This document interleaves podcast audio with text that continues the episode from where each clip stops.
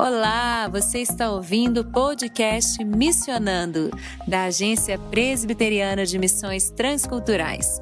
É a APMT aproximando você do universo da missão transcultural. Você encontra o nosso podcast nas principais plataformas de áudio. É só seguir, curtir e compartilhar.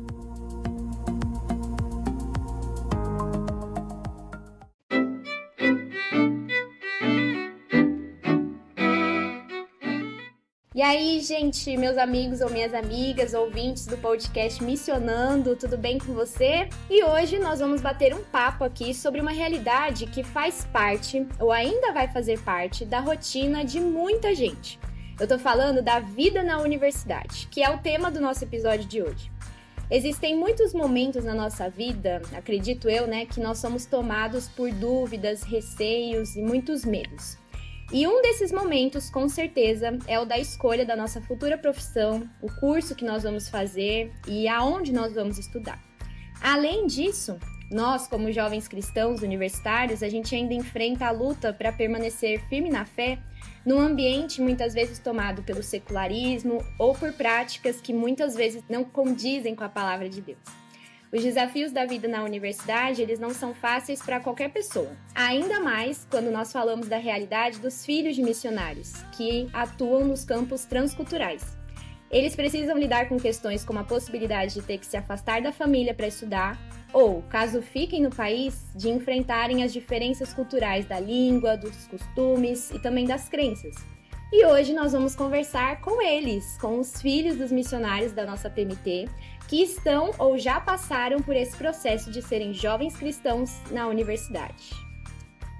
E para compor agora a nossa roda de conversa aqui no podcast Missionando, estão com a gente a Sara Souza, que é estudante de letras na Universidade Presbiteriana Mackenzie aqui em São Paulo. Oi, pessoal, tudo bem? É um prazer estar aqui hoje. A Ariana Moreira, que é estudante de enfermagem na Faculdade de Saúde da Cruz Vermelha, lá de Lisboa. E aí, tudo bem? E nós temos aqui também os irmãos Timóteo e Samuel Neves. O Timóteo se formou esse ano em Linguística e o Samuel está atualmente cursando Física Aplicada, ambos no Oriente Médio. E aí, gente? Olá, tudo bem? Muito, pra... muito joia estar com, com vocês aqui também. É um prazer conhecer todo mundo aí. Boa, gente. Sejam muito bem-vindos, então. A gente vai começar agora o nosso bate-papo sobre vida na universidade. E eu estou muito feliz de contar com vocês aqui hoje. Tenho certeza que o nosso papo vai ser muito bom. Para começar aqui a nossa conversa, né, com vocês, eu queria que os nossos ouvintes tivessem um conhecimento sobre a história de vocês, sobre a história de cada um. É, para a gente poder contar um pouco como foi essa mudança de vocês para o campo missionário, e aí eu queria ouvir primeiro da Sara, que se eu não me engano foi também na adolescência, né, para Guiné-Bissau, na África. E eu queria saber um pouquinho como que foi esse processo de mudança na sua vida para o campo missionário. Isso mesmo. Quando eu fui para o campo missionário, eu já tinha 11 anos.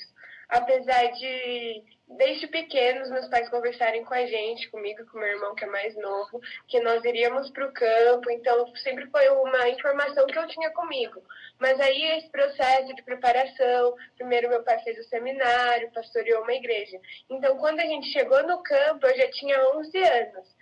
E foi bom em alguns aspectos, porque eu já era maior, eu já tinha um compreendia mais o que estava acontecendo, mas também eu tinha uma, uma, é, raízes mais firmadas no Brasil, então teve um choque cultural, assim, mas também não foi tão grande, porque eu ainda era pequena, assim, 11 anos, e graças a Deus foi um processo tranquilo, apesar de todos os choques, as diferenças que a gente enfrenta. Uhum. Mas aí eu já fui mais velha, já tinha 11 anos. Geralmente, ah, os filhos de missionário que eu tive contato, a maioria deles eram crianças, ou até nasceram no campo, ou a mãe só veio para ter e depois voltou. Uhum. E aí eu tava, tipo, a tia das crianças.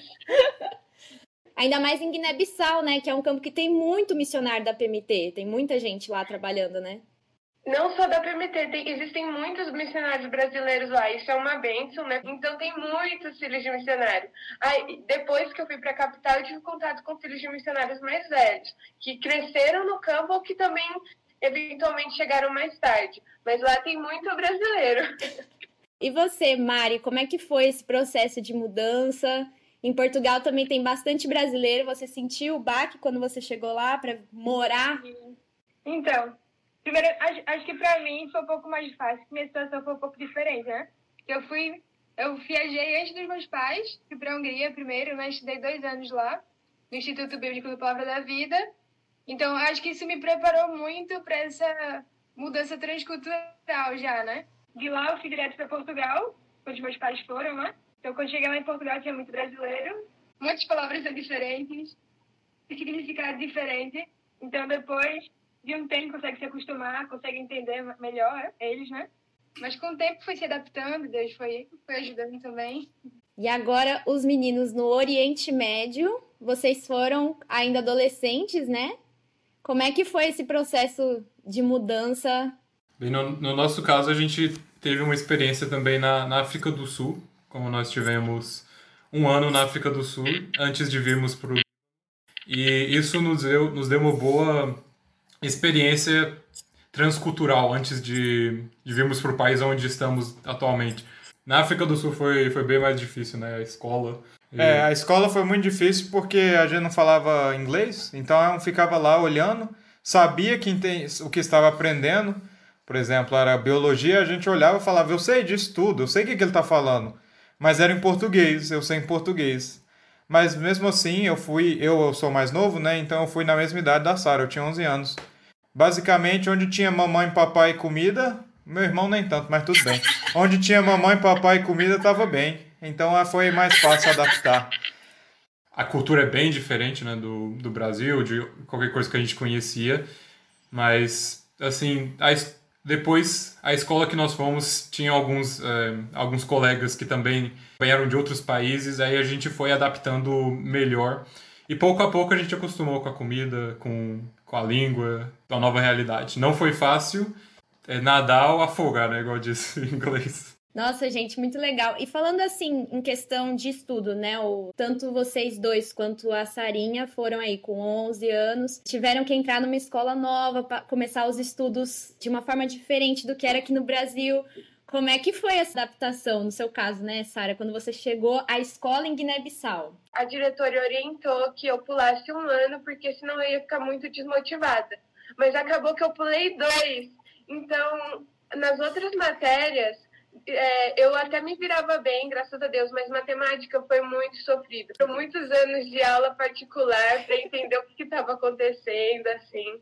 Mas em questão de colegas de sala, isso sempre foi tranquilo, graças a Deus. Eu fiquei na Jocum até o nono ano e depois nós nos mudamos para a capital. Aí eu estudei numa escola portuguesa no final do ensino médio, né? O primeiro, segundo terceiro ano. Aí eu estudei nessa escola portuguesa, que era bem puxado também, só que aí eu já tinha uma base melhor, porque eu já te, tinha feito algumas aulas, já tinha corrido atrás do prejuízo. Na África do Sul, o sistema do Brasil, o ensino do Brasil era mais avançado do que o da África do Sul, onde nós estávamos estudando. Então, quando nós fomos para o meu pai nem usou os papéis da África do Sul, porque senão a gente ia ficar atrasado. Foi como se um ano na África do Sul fosse realmente só para o inglês. E aí, quando a gente entrou aqui na, na escola aqui, a gente pegou os papéis diretos da escola do Brasil. Aqui o sistema era mais avançado em algum, algumas questões, principalmente na questão da matemática. E aí a gente teve que fazer uma prova para entrar na escola, para saber o nível e tal. E eu lembro, o diretor chamou eu e meu irmão, falou: vocês dois, horrível na matemática. eu tirei 8% de, de 100. Acho que eles deram 8% que eu escrevi meu nome certo. Eles não entendiam mesmo o que era o nome, mas... Aí mesmo assim, com essa prova, depois deu certo. Eu acabei entrando no Grade 7. É, no caso, acho que seria o oitavo ano aí no sistema do Brasil. E o Timóteo... Eu comecei no, no Grade 10, que aí seria o primeiro, primeiro ano do ensino médio. Provavelmente o ano mais difícil acadêmico que eu tive na minha vida inteira. Eu quase bombei várias matérias. Nossa, gente, que desafio, né? Mari, quando você foi para a Hungria, você estava com quantos anos? Quando eu fui lá para a Hungria, eu já estava com 18 anos. Já tinha acabado a escola, mas na verdade já tinha iniciado a faculdade também. Eu estava fazendo direito lá na, na Faculdade da Damas aqui e serviço social na Federal. Estava fazendo as duas ao mesmo tempo. Não era plano de Deus pra mim. Decidi abandonar a faculdade para ir para a Hungria, para o Instituto Bíblico. É, por dois anos no seminário. Como que foi essa experiência lá estudando teologia na Hungria? Era a primeira vez que você saía do país para morar? Para morar, sim. Era a primeira. E como que foi a experiência? Foi uma experiência muito louca, né? Mas foi muito bom também para mim, para meu crescimento espiritual, né? Me tornar assim mais madura como pessoa também, sabe? Morando sozinha, né? Sem que se, vir, se virar, se cuidar. Dividia o quarto com mais nove meninas. A gente dava tudo em inglês, era inglês e tradução para húngaro. Mas acho que foi muito bom, assim. Os professores também eram muito bons vale muito a pena. Até para quem quer fazer só um ano antes de ir para a faculdade, para o seu crescimento espiritual, preparação também para a faculdade, né, depois. Como que foi o processo de escolha do curso que vocês optaram, né, por fazer? Conta pra gente aqui os irmãos. Timóteo, Samuel, como é que foi a escolha do curso para vocês? Bom, no meu caso, não foi tão difícil assim, porque a nossa escola, ela seguia o sistema britânico. O segundo ano do ensino médio, o terceiro ano do ensino médio, você escolhe os cursos que você vai ter, as aulas, mais na direção da faculdade. Eu escolhi matemática, física e química, porque eu já tinha esse interesse de ciência. Eu sempre gostei muito de engenharia, de criar coisas. E aí, com o curso de física que era dado pelo diretor da escola, eu me apaixonei pela matéria. Ele era um professor muito bom e ele explicava muito bem. Para mim, a aula dele era minha favorita. Ele dava muita aula extra. Mas para mim era o paraíso. Eu gostava tanto de ir para aquela aula, eu sentava lá, parecia que eu estava num sonho. Muita gente que pensa que eu sou doido, e sou mesmo, eu acho um pouco. Depois da aula dele, eu sabia, eu falei, não, eu quero estudar isso aí. Nem que eu não vou trabalhar nessa área. Na faculdade eu quero fazer física, eu quero saber mais, entender mais e depois seguir carreira, talvez na física mesmo. Que bacana. E você, Timóteo? É, no terceiro ano do ensino médio, eu estava pensando em fazer design gráfico. Isso porque eu, eu desenhava gibi quando eu era mais novo. Sempre fui muito bom na, na área de, de letras, de inglês. Desde pequeno eu, eu sempre gostei de línguas. Então, no terceiro ano, minha professora de inglês me encorajou bastante a partir para a área de literatura. E eu pesquisei um pouco e eu percebi que realmente eu estava mais interessado em literatura, em inglês, do que na área de design gráfico. Aí na universidade acabou que eu, que eu fiz linguística em inglês. Eu não, não foi literatura em si, mas eu tive algumas aulas de literatura. Foi assim que eu decidi mesmo, mais pelo gosto, pelo encorajamento de professores. E a Sarinha também está fazendo letras. Como é que foi esse, essa decisão então, igual o Samuel, no sistema que eu estudei, tinha que se escolher as áreas do conhecimento quando eu estava a partir do, do décimo ano, né, que seria o primeiro ano. E eu sabia que eu teria que fazer o vestibular no Brasil, né, porque vendo as faculdades que eu queria e tudo. E aí eu tive que escolher esse curso das exatas, mas porque eu teria que fazer no vestibular, né? Ia ter biologia, matemática no vestibular do Brasil. Só que eu não, tipo assim, foi o meu maior pesadelo, assim, escolher exatas, química, física, matemática, e tem vários tipos de matemática, né? Tem a matemática A, a B, e aí eu tinha que escolher a mais difícil, assim, eu... mas aí graças a Deus deu para fazer eu sabia com certeza. Chegou a hora de escolher e eu fui assim, socorro, o que eu vou fazer? Aí eu abri o site, lia todo o curso, todos os cursos que tinham. Ah, esse é mais ou menos, esse, ah, mais um pouco. Foi assim. Eu me inscrevi para fazer jornalismo. Não sei se eu já tinha te contado isso, Fer. Como assim, gente? Revelações. Nos últimos minutos eu falei assim, vou fazer letras. Na minha vida, assim, na minha jornada, eu tive várias experiências, assim, que me direcionaram para a área de letras, assim, eu sempre gostei de escrever, ler, mas nunca tipo, foi um curso que eu pensei em fazer. Aí no último segundo eu falei assim, ah, vou mudar. Mandei um e-mail, aí eles falaram, tá bom. Tinha tudo para dar errado, mas graças a Deus é um curso que eu gosto muito, assim, que eu tenho prazer em estudar, sabe? Graças a Deus foi uma benção, mas... E tem gente que troca também de área e tudo mais, começa uma faculdade, depois vai para outra, que foi o caso da dona Mariana, que já até começou a falar pra gente aqui que tava fazendo direito aqui no Brasil. E as, como é que foi? É, assistência social? Serviço, Serviço, social. Social. E quando chegou em Portugal foi pra enfermagem. Como é que rolou isso, gente? Na verdade, a minha paixão mesmo sempre foi a área de saúde, né? quando eu era pequena, eu sempre cresci falando, ah, você médica missionária. Aqui, como medicina era muito concorrido e tudo, eu decidi tentar, assim, a área de serviço social, que eu achei bem interessante também. Mas eu sabia que não era aquilo, assim, que eu queria mesmo, né? A minha paixão, né? Então, por isso, quando eu voltei da Hungria, quando fui para Portugal, eu vi lá que tinha a faculdade da Cruz Vermelha, vi sobre o curso de enfermagem, eu tenho uma tia até aqui que também é enfermeira. Então, ela estava sempre me influenciando muito para tentar enfermagem, sabe? E eu percebi que isso era, assim, eu podia juntar minha paixão e algo que é muito útil no campo missionário também, sabe? Em qualquer Demais. lugar que eu vá. E eu percebi também que na enfermagem eu vou estar sempre em contato 24, 24 horas com a pessoa, com o paciente, sabe? É muito mais fácil, assim, dar testemunho e evangelizar, tendo um contato, assim, mais direto e pessoal com a pessoa, sabe? Juntar minha paixão pela saúde também, né? Isso no ministério Deus me direcionou pelo concurso. É, uma das coisas que a gente estava conversando é sobre esse dilema, muitas vezes, que os filhos de missionários têm que resolver. Se eles vão voltar para o Brasil para estudar, para fazer faculdade, ou se vão ficar no campo. É, como é que foi, assim, a decisão de vocês? Então, queria saber de vocês como é que foi esse processo, essa conversa que, se eu não me engano, deve envolver toda a família, para decidir aonde vocês vão fazer e tudo mais. Então, como é que foi para vocês, meninos, que decidiram ficar no campo e estudar? Vocês não pensaram em voltar para o Brasil em nenhum momento para estudar? É, no meu caso foi bem simples, né?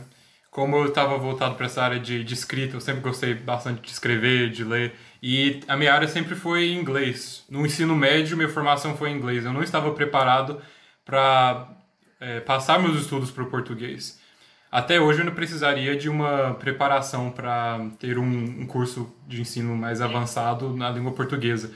Então, como é, era a área da língua e no não fala inglês e tem universidades sim, é, que universidades boas também que que tem o que tinha o curso que eu estava procurando no Brasil também tem claro mas é, para os meus pais e para mim foi mais fácil eu ficar, já que procurando uma universidade mais em conta.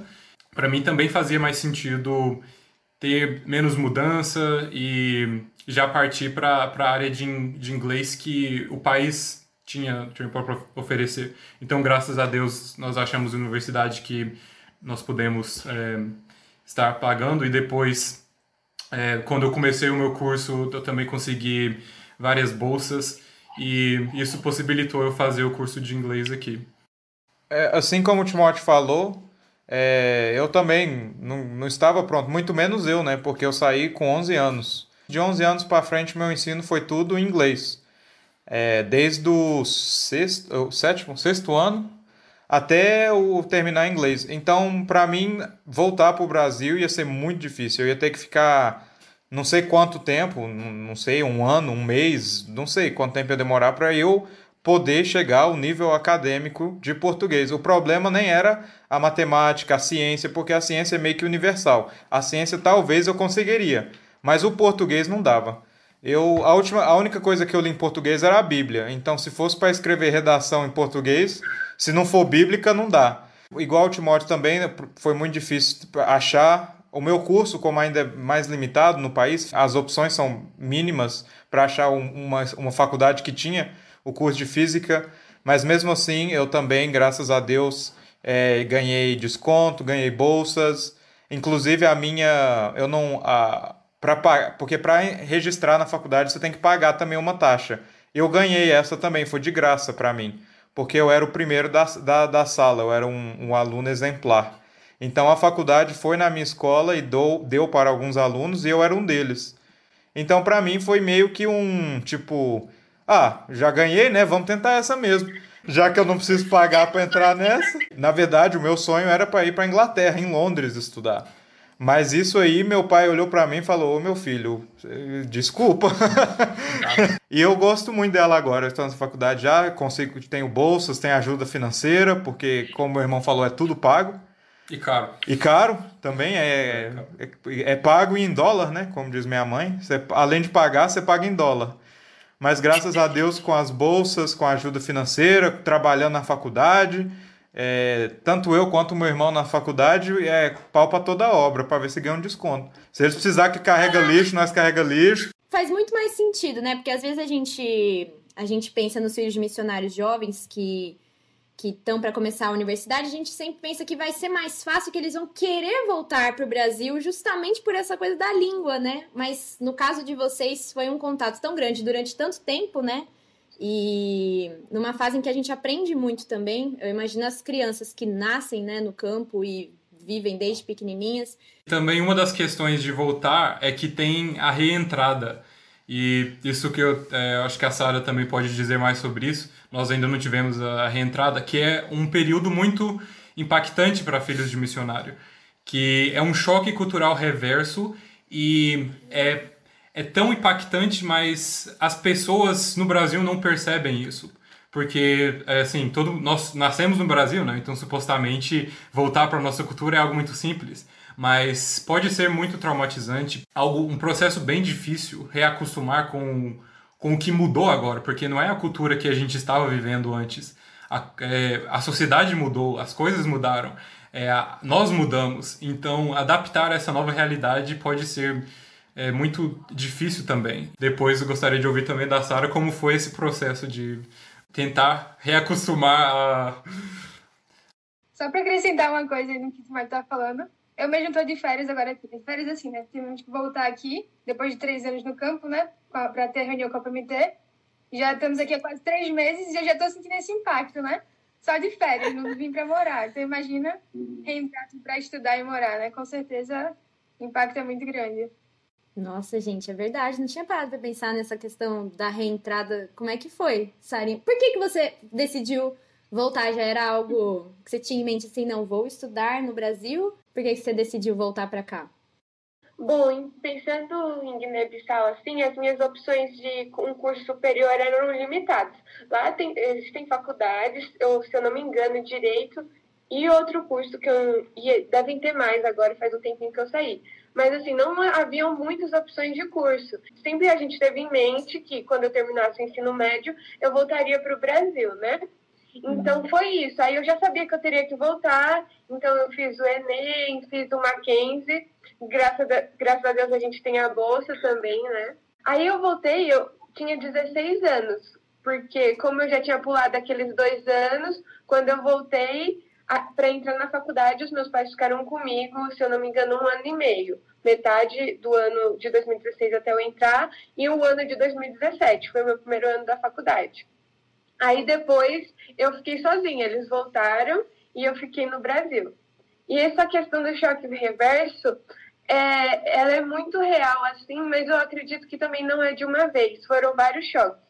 Primeiro que no começo eu tava, tipo assim, deslumbrada, né? Em São Paulo, várias coisas para fazer. Eu tava, nossa, me sentindo assim, caraca, que legal.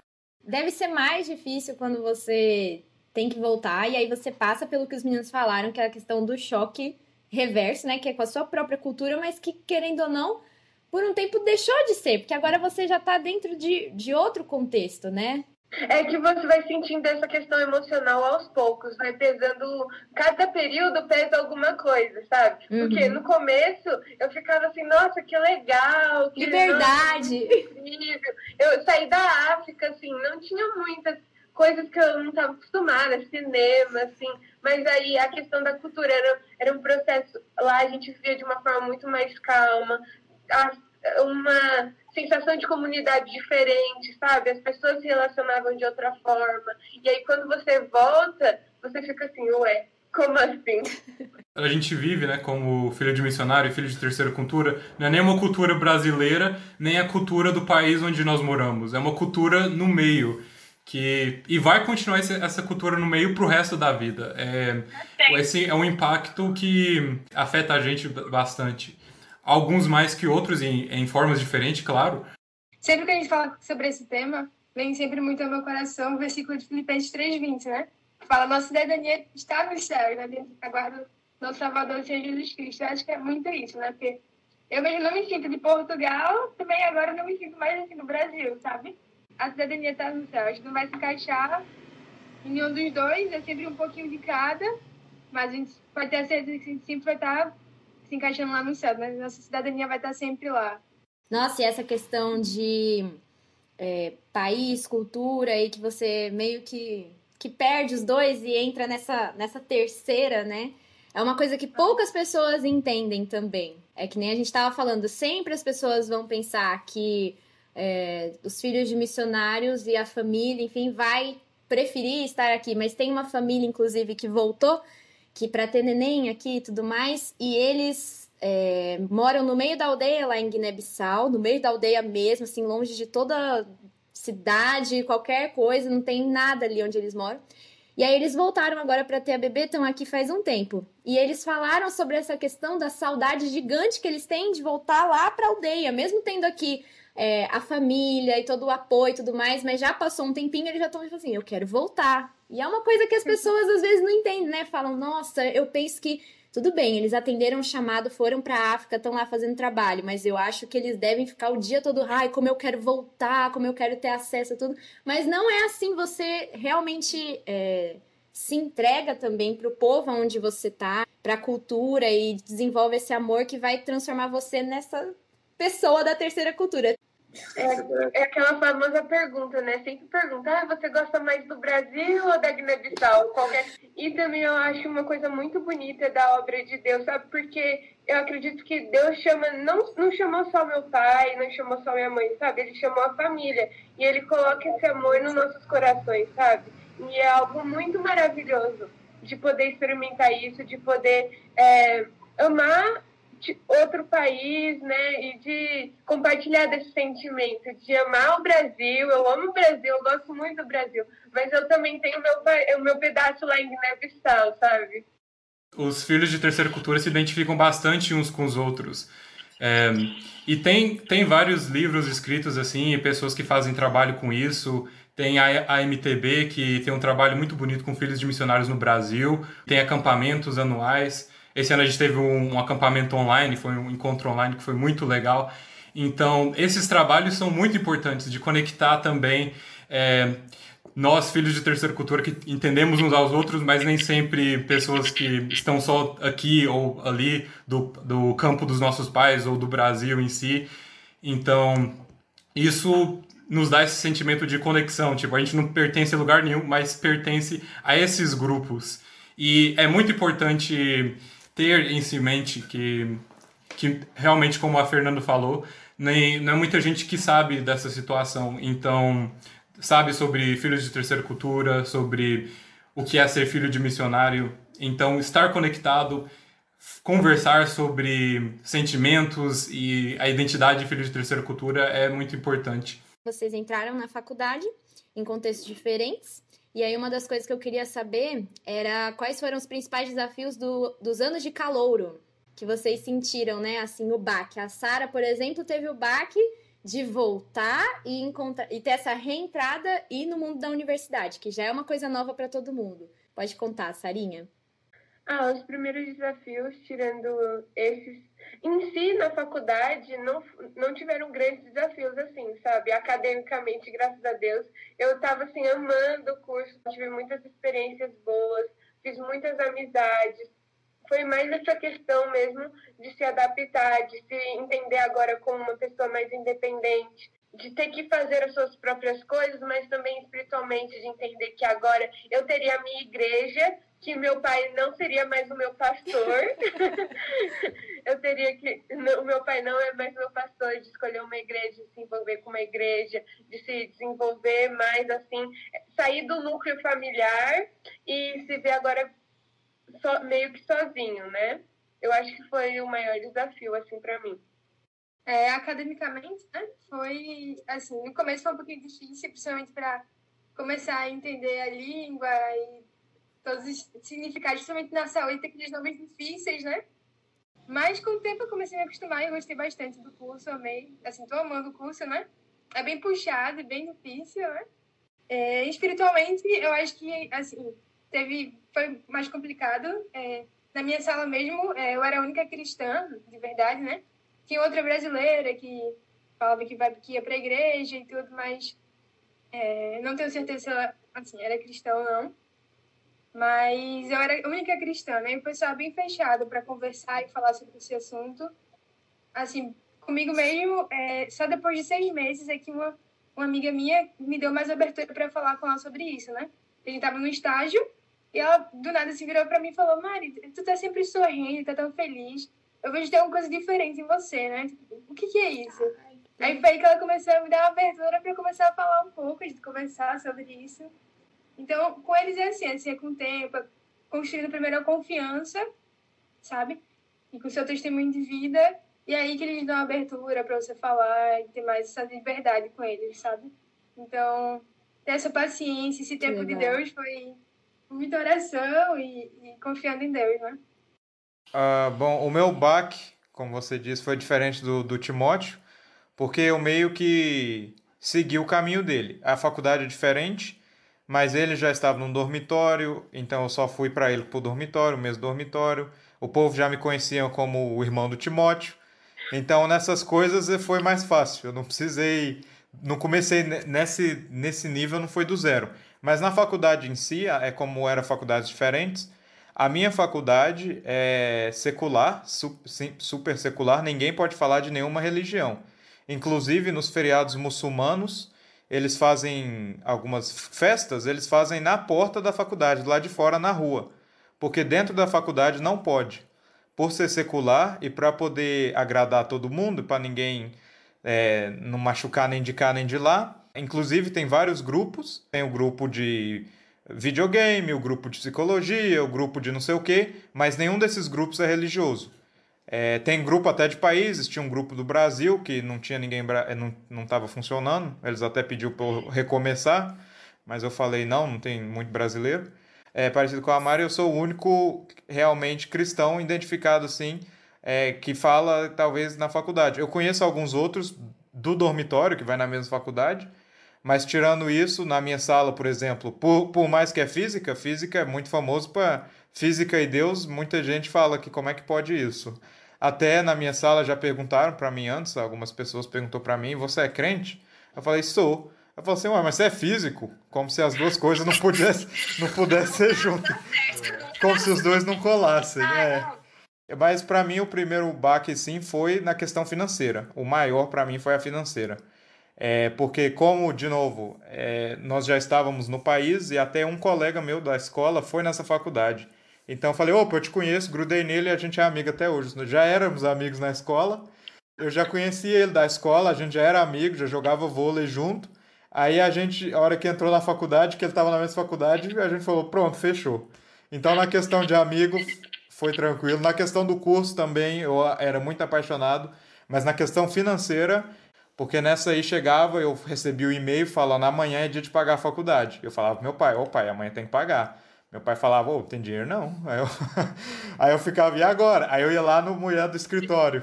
Chegava lá no escritório das finanças, falava, oh, eu não tenho dinheiro para pagar. Ela falou, então você tem até o final da semana, senão a gente cancela seus cursos tudo. E aí era joelho no chão. E, e, de novo, por ser secular, você não pode nem falar, não, Deus te abençoe. Aí, não, a gente é. Eles não estão nem aí para isso, não. Eu, eu não podia registrar para os meus próximos cursos sem pagar algumas coisas também, acontecia muito eu perder curso, alguns cursos que eu precisava fazer é, um horário bom, vamos dizer, eu perdia, porque eu não podia registrar e até no outro dia, pronto, já foi, eu tenho que esperar até o próximo semestre algo assim. Aconteceu por causa das coisas financeiras. Mas graças a Deus, agora eu também, de novo, com, a, com o crescimento e tal, eles foram me conhecendo, varrendo muito chão, limpando muita coisa. Não, não varri chão, não, mas fazendo muita atividade, participando em tudo, em vôlei, em é, coisas sociais, tudo que eu podia, eu fui ganhando mais e mais desconto e agora continua a mesma história, mas agora, graças a Deus, ela me conhece um pouco melhor, já tem mais, é mais fácil até. Inclusive, a primeira vez que eu fui, eu, eu paguei, fui eu mesmo, nem foi meus pais, eles não estavam no país. Então, a primeira vez eu lembro de chegar e ir lá no banco, e fui tirando de pouquinho o dinheiro, tirando de pouquinho de pouquinho. Aí tinha um bolão assim, falei, nossa, tanto dinheiro que eu tenho. E tudo de uma vez. acabou de uma vez, nada, zero. Eu cheguei lá no banco, falei, tá aqui o meu dinheiro. Ela falou, tá bom, obrigado, me deu um papelzinho. No meu caso, eu fui para uma universidade diferente do meu irmão. E na minha universidade, ela é, é oficialmente cristã. Então nós temos grupos evangélicos, grupos que faziam capela. É, no caso, é, estudo bíblico, oração semanalmente. Então isso foi, isso me apoiou bastante, assim, no, no sentido espiritual. Mas mesmo assim, até na, na universidade, acho que em qualquer contexto, quando você quer ser cristão de verdade, você vai enfrentar desafios, você vai ser desafiado porque você tem esse comportamento, porque você evita algumas coisas. Tendo um grupo de um, um grupo de uma rede de apoio cristã, principalmente jovem, isso é muito importante e foi muito importante para mim também. É uma das coisas que para mim foram mais valiosas na, na minha experiência de universidade inteira, foi ter essa rede de apoio espiritual. Nossa, isso é bom demais mesmo. A Sarinha também teve, né, com a BU, aqui no Mackenzie. Sim, e também depois, quando eu vim para Gilead, funcionou dentro do Mackenzie a igreja. Então, era formado por vários estudantes também que estavam dentro do Mackenzie. E eu acho que também isso é essencial, sabe? Você sempre se fortalecer e se unir com pessoas que compartilham da mesma fé que você, para você poder se desenvolver nessa parte. Dentro do Mackenzie, nunca tive nenhuma oposição assim, né? É sempre você se manter segundo seus princípios, é, agir corretamente. Então, é preciso sempre ter um, uma rede de apoio e sempre estar firme no seu relacionamento com Deus, né? E você, Mari? Você falou também seis meses para poder entrar nesse assunto com uma amiga e tudo mais. O pessoal é bem fechado. Com uma pessoa só, o pessoal é muito fechado, né? Eles acham que isso é muito assim, careta, sabe? Acreditar nisso, acreditar em Deus. Exemplo, lá mesmo é, tem. Porque no começo do, do, do, ano, né, como calouro, tem a praxe, que é tipo trote aqui no Brasil, né? hum. né? Só que a praxe lá, é, você. Eles, tipo, você tem que fazer tudo que eles. Assim, vai quem, quem quiser, né? E na, nessa praxe, você tem que fazer tudo que eles mandarem. Então, tem gente que bebe até desmaiar e tem que cantar umas, músicas também degradantes e tudo isso. Então, eu não quis participar, né? Eu falei, não, não vou não. E eles acharam isso muito estranho, né? Tipo, você não vai participar, é uma tradição, não sei o quê. Não, obrigada. Eu não quero Mais tradições. Por causa dos meus estudos. É. Graças a Deus eu consegui conhecer um grupo de jovens que são missionários assim do, da cruzada estudantil lá. Então estavam bem focados nisso, de tentar começar um trabalho nas faculdades e tal. Então eu comecei a é, me envolver um pouco com eles também e fazer uns trabalhos com eles na, nas universidades públicas, né? A minha privada, eles até tentavam, é, a gente tentou até iniciar um no meu, assim, mas não deu muito certo. Mas é assim, no tempo de Deus, né? A gente tá confiante. Então eu ainda não, não tive esse problema. Por ser religião ser um tópico muito sério aqui e ser algo de muito conflito, eles evitam. Então na, na minha faculdade em si, igual eu falei, é secular e religião, porque religião junta com política, política gira briga e guerra civil e não sei o que, aí dá 500 mil problemas. Então, para evitar isso tudo, religião e Deus é o que eles nem encostam. Que também, como eu disse, é bom para mim, que esse eu não preciso escutar besteira de professor de física na minha frente, que com certeza eu escutaria. A cultura da minha faculdade é, é diferente, igual falei, igual o Timóteo falou, a dele é, uma, foi, é confirmada falada cristão nominal. A minha não. Então, a, a, minha faculdade, a cultura é a cultura de tudo posso, mas não naquele que fortalece, tudo posso, pronto. Eles vão e, e é beber, e é. A, além do mais, que a faculdade fica num, num dos lugares onde é mais. A, a nightlife, a vida da, noturna, é mais vívida, que é em Beirute, em Hamra, chama Hamra o lugar. Então, você pode ter certeza que quarta noite, quinta noite, nem interessa. Você, o povo vai, pra, vai pro bar, vai beber. É boate, é, esses são os tópicos, essas coisas que eles conversam na faculdade.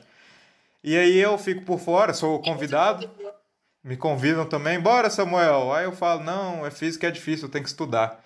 Porque também eu não posso falar, eu também não posso. Porque você pode ser. Você ganha a faculdade, se você falar de Deus e essas coisas, você ganha um, um aviso, eles te chamam a atenção duas atenções e você pode ser chutado da faculdade. É, eles são muito chatos nessa área. De religião é, é quase proibido. Deus, você não pode falar de Deus lá dentro. De sexo, de essas outras coisas, pode falar o que você quiser. Pornografia, fala, tem problema não. É, tudo mais, essas coisas, pode falar. Bebida, fala de bebida, fala de droga, fala do que quiser. Deus, não. É, no nosso caso, a gente, é, igual o Timóteo falou, no meu caso, é, tem a rede de uma rede cristã, que no caso aqui é chama de InterVarsity, que eu acho que é o mesmo povo da Da ABU. Da é, ABU. Associado com a... Sim, acho que é a mesma também. associação. Tem aqui também. E é nesse povo e é nisso aí que eu vou. Que é, é fora da faculdade, lógico, não é na minha faculdade. Mas eles têm um encontro semanal e aí eu, eu encontro. Também não são muitos, são seis, sete pessoas só. E nessas seis, sete pessoas que, que participam do nosso grupo, eu, eu consigo compartilhar mais e ter mais aberto. E na faculdade em si, só na vida mesmo, só o exemplo de vida. E esperando alguém perguntar, igual aconteceu com a Mari, alguém falar, nossa, por que que tal? E nessa hora você tem que estar pronto É. para responder. Já caminhando para o final, porque se deixar a gente vai ficar falando até amanhã, ainda mais porque eu falo pra caramba e eu gosto de ouvir. Eu queria saber de vocês duas coisas. A primeira é, como que vocês pensam em como vocês podem usar a profissão que vocês escolheram ou os, os aprendizados que vocês tiveram até aqui para contribuir com a obra missionária, seja no projeto da sua família ou em projetos seus, para a glória de e que no final vocês dessem uma dica para os jovens que estão é, entrando nesse universo da faculdade, seja aqui no Brasil, seja é, filhos de missionários que vão escutar esse, esse podcast, ou pessoas que estão se mudando também para poder cursar algum, alguma faculdade fora. Pra mim, assim, usar meu curso, eu tô aberta pra o que Deus me mandar, assim.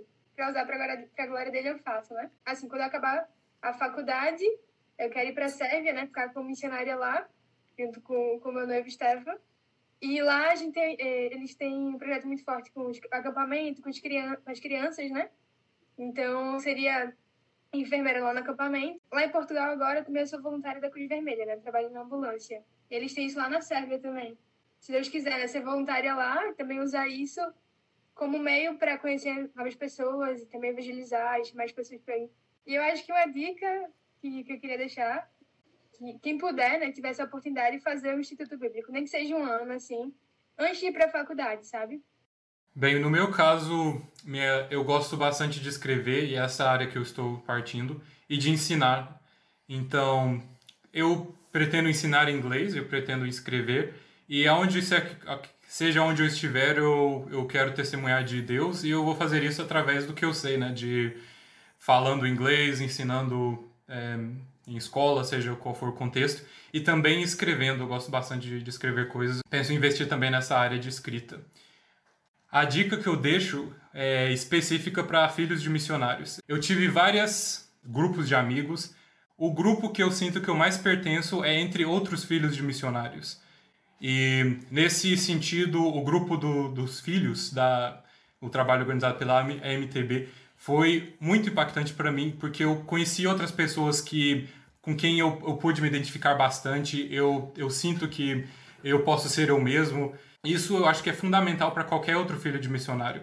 Então, você aí, filho de missionário que está na escuta, é, que talvez ainda não conheça o, o trabalho dos filhos ou, ou que talvez não conheça outros filhos de missionários, eu recomendo que você se conecte com outro, outras redes de, de filhos de missionários. Se você não conhecer ninguém, Fernanda, deixa aí meu contato, pode é, que eu falo com o maior prazer, seja com quem for, e te direciono para esses grupos que nós temos. Isso realmente é necessário para a questão do pertencer, e principalmente começando a universidade, em que tem, tem transição, tem mudança de vida. Então é muito importante ter redes de apoio.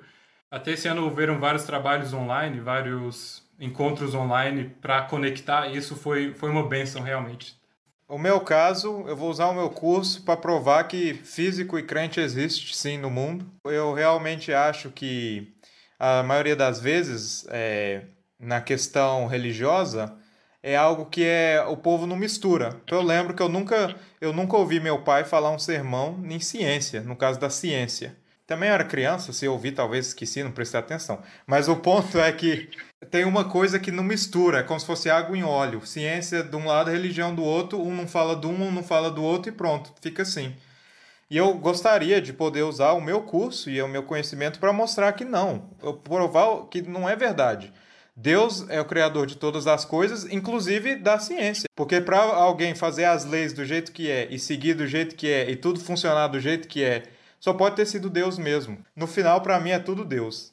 E a dica que eu dou não, não vai deixar a vida me levar, a vida leva eu. Não, não vai assim não, que a correnteza chega na cachoeira e você vai cair. Minha mãe sempre falava para mim e pro meu irmão, nunca esqueça das suas raízes. Uhum. Finca suas raízes na Bíblia, na palavra de Deus, porque a faculdade não vai ser fácil. Se o seu curso é fácil, bom para você, mas a faculdade não vai ser fácil no caso dos relacionamentos. Confie em Deus, fale não.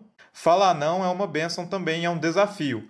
Mas muitas pessoas precisam escutar você falar: não, eu não faço isso, isso não é certo. Bom, agora eu estou partindo para o último semestre da faculdade e essa é uma questão que permeia muito do meu pensamento agora, né? O que, que eu vou fazer agora na prática, como eu posso usar minha profissão para glorificar o nome de Deus mesmo. E como a Mari falou também, assim, eu estou muito aberta. Eu não tenho, assim, um plano traçado, sabe? Mas acredito que as portas que forem se abrindo, eu quero utilizar para aquilo que Deus quiser que eu faça com a minha profissão. E a dica que eu dou principalmente para os universitários que vão sair da, do seu núcleo familiar, que vão mudar de cidade, que vão mudar de estado, país, é se vincular a uma igreja local, sabe? Eu acho isso muito importante. De se alimentar mesmo, de fincar as raízes na palavra e de ter essa rede de apoio de irmãos, de ser pastoreado, eu acho que isso é muito importante, sabe? Tanto no aspecto emocional, de não se sentir sozinho, como também de se desenvolver foi muito bom, muito bom mesmo falar com vocês hoje e eu espero que Deus abençoe demais o futuro profissional de vocês. Já são muito abençoados, porque são jovens que estão dentro de um contexto não só transcultural, mas também aqui no Brasil fazendo a diferença, trabalhando para o reino. E isso fortalece outros jovens, né? Essa é até a iniciativa do podcast, é levar toda essa carga, essas trajetórias que ensinam tanto para que outros jovens sejam fortalecidos e também sejam meios de canais de bênção, né, aqui, e principalmente no meio universitário hoje, é, onde nós temos tantas pessoas sedentas espiritualmente, né, e que não enxergam isso. Muito obrigada por terem aceitado o convite. E também o final aí da faculdade, para quem está terminando, para quem já se formou, que abençoe o, o futuro profissional também, para que Deus use vocês para a glória dele, viu? Muito obrigada. Muito obrigado, foi um prazer. Foi bom mesmo, hein? Gostei. Não, muito obrigada, nossa, gostei muito.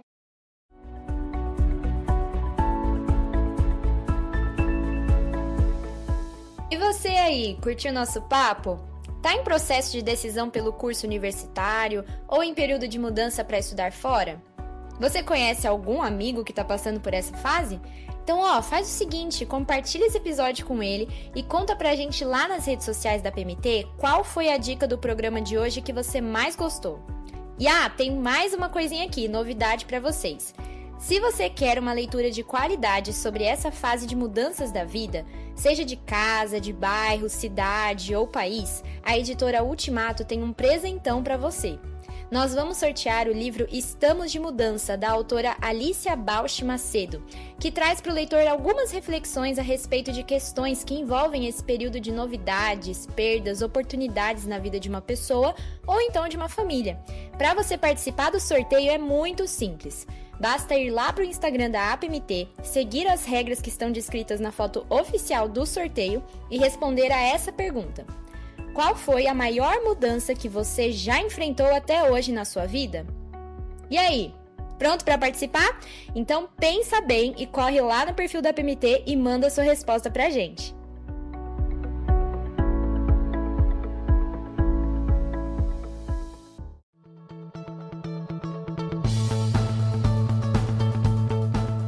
Chegou o mês que te inspira a fazer missões o ano inteiro. Agosto é o mês de missões na Igreja Presbiteriana do Brasil e a APMT vai realizar uma programação especial para você, sua família e sua igreja. Todos os sábados, às três da tarde, teremos nossa conferência missionária online, falando sobre a responsabilidade da igreja na missão. Vamos falar sobre base bíblica de missões, vocação, envio, parceria e cuidado integral do missionário. Então, anote aí. Você é nosso convidado para participar todos os sábados do mês de agosto, às três da tarde, no canal do YouTube da APMT. Conferência Missionária Online, te inspirando a fazer missões o ano inteiro.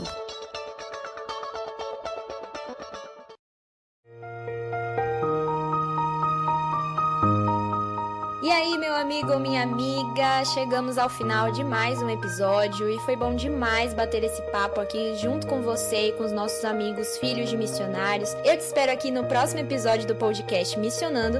Fique com Deus, que o Senhor te abençoe muito e até a próxima.